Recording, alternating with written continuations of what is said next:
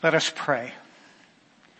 Gracious Lord, we do ask that you would come into our midst and form our hearts. Make them yours. Work in us that which you desire. Speak, Lord, your servants are listening. For it is in the name of Jesus Christ our Lord that we pray. Amen. Please be seated. Cameron made the comment when we were standing in the back of the church about how Wesleyan we were being given the choice of hymns.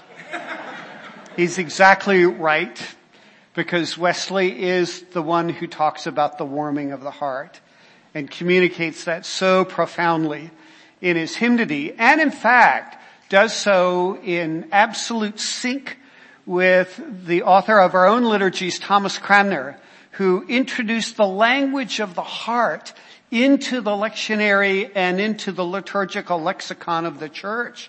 I mean, our famous collect for purity, cleanse the thoughts of our hearts by the inspiration, that we may perfectly, notice, not obey, but perfectly love thee and worthily magnify thy holy name. Because you see, that is not just the legacy that we bear, this heart language, this love language. It is the thing that has always marked us, at least when we were at our best. There are times in our history where we have fallen into the divisions of I think this way and you think that way, so I'm not sure we can go to church together. But quite honestly, in the history of the church, particularly in England, we've been spared a good bit of that acrimony. And if there was ever a time when a society and a culture needed the witness of a body of people that said, the focus is on a person, the language is love, and the care that we show one another is a reflection of the care that we receive in Jesus, it is now. It is absolutely now. To be in a place where, as the prayer book says, all sorts and conditions can gather together, and in the midst of often profound differences,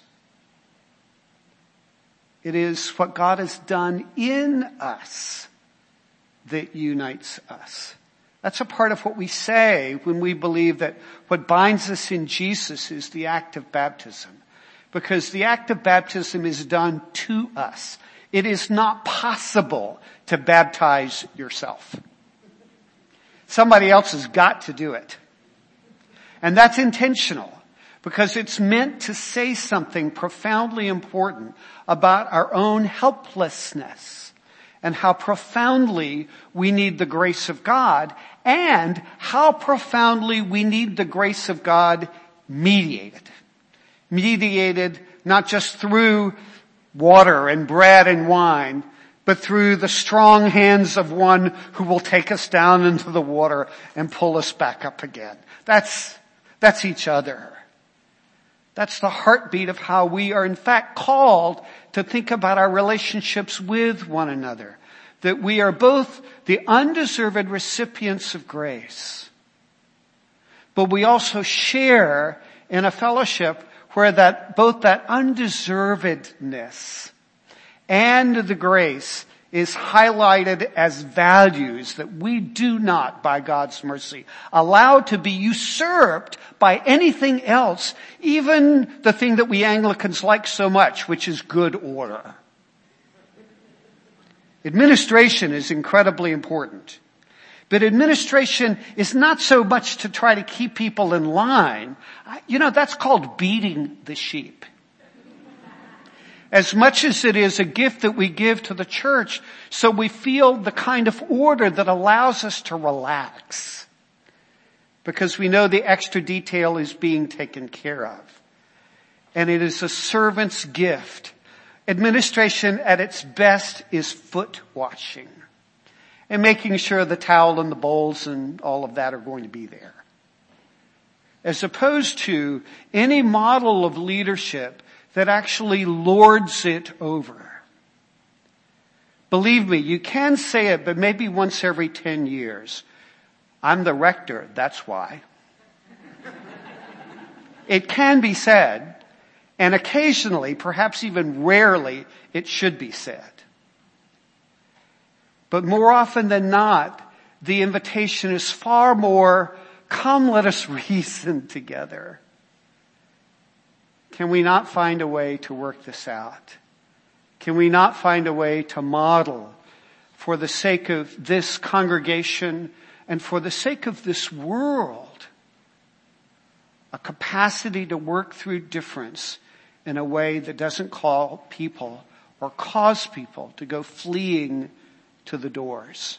We already have plenty of churches like that. We don't need another one.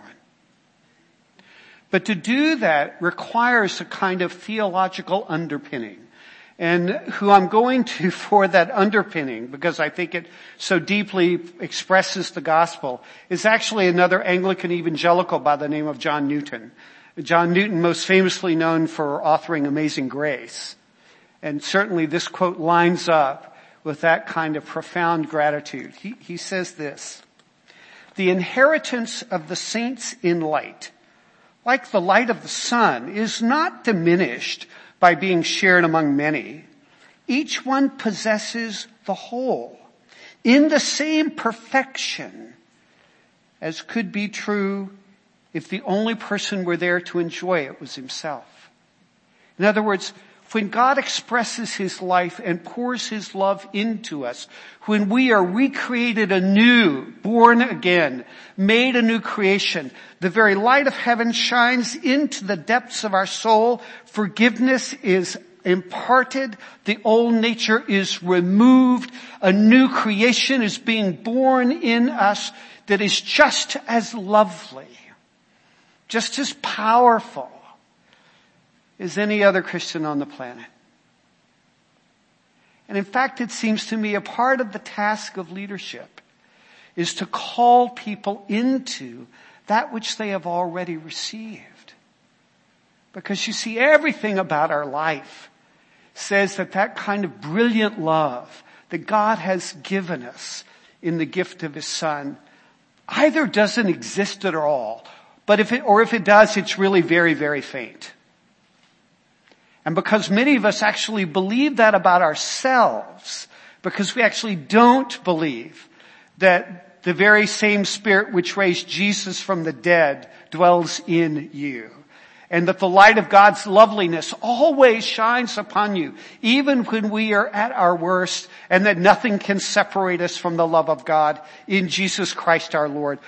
Because many of us don't believe that, we can be awfully hard to live with. We get cranky and we get complaining, and particularly when we're a part of a group of people that enjoys that kind of ill health. Have you ever heard the phrase? She enjoys poor health. That can be true for a congregation too, you know. That what begins to happen is that the temptation of leadership is to coerce, because you want to beat the sheep in line, even if it's only a small committee of people. And again, Newton has these words to say, because he describes this as wrongly applied zeal. He said, "Zeal that is pure and heavenly reflects the fire of God's love, while that which is often bears the name of zeal is in fact just self in disguise."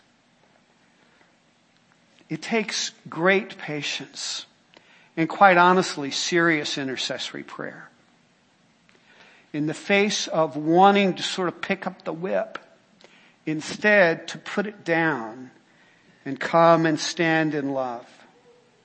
The other actually is quicker. You can get results if you yell loud enough or say the right thing at the right time.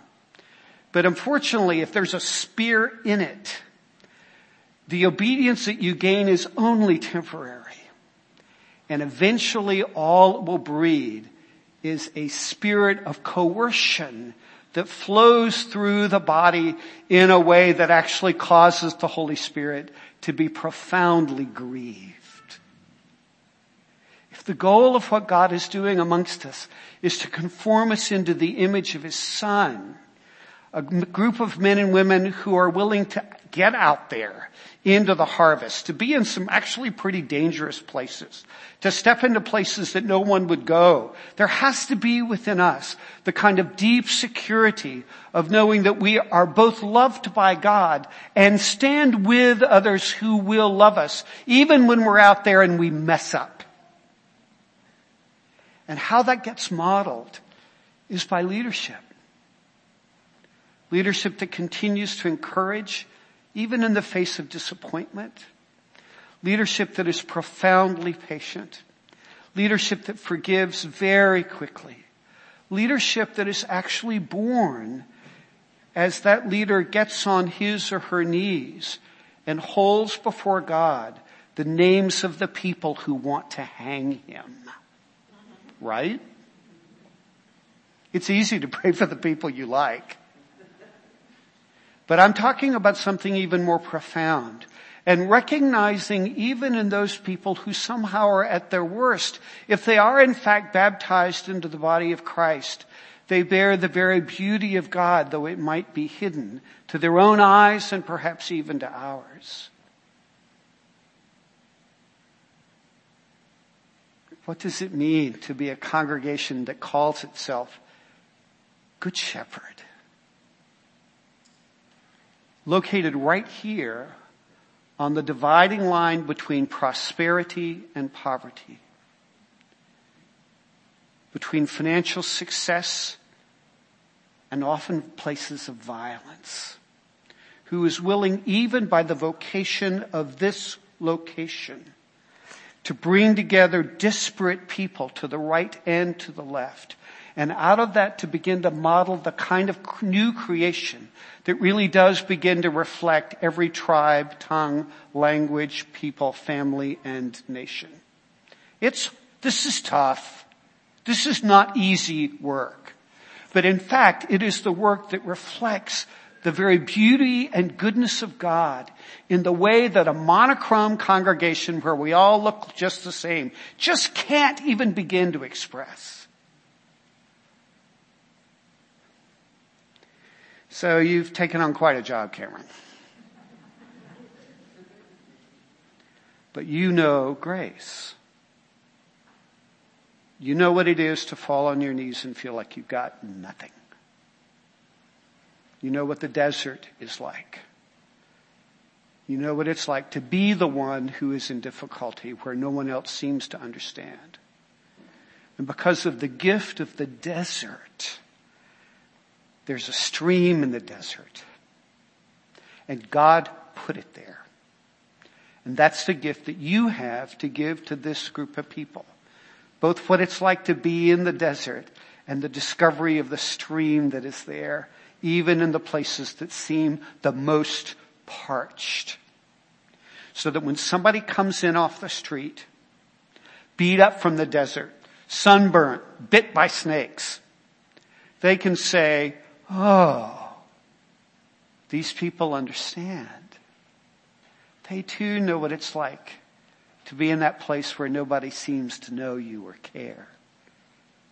And that kind of gentle welcoming becomes the kind of invitation that the Holy Spirit will use again and again and again to gather the lame, the blind, those who've been brought to grief. Because God promises that He will take the lame and make them a strong nation. Not for coercion, but to lead well and to model for this community a group of people who really is learning by God's grace to recognize grace more than fault and love one another deeply. May that be the gift that this church, that you offer here. Because this community, where I live, needs it. This diocese, where I lead, needs it. You are important in the life of this diocese in a way that cannot be replicated anywhere else. So come, stand up and take that portion. Being men and women who lead in humility, gentleness, and great courage. Learn to walk together as opposed to getting angry and walking away.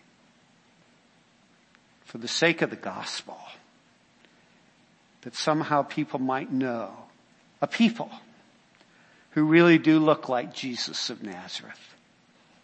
Amen.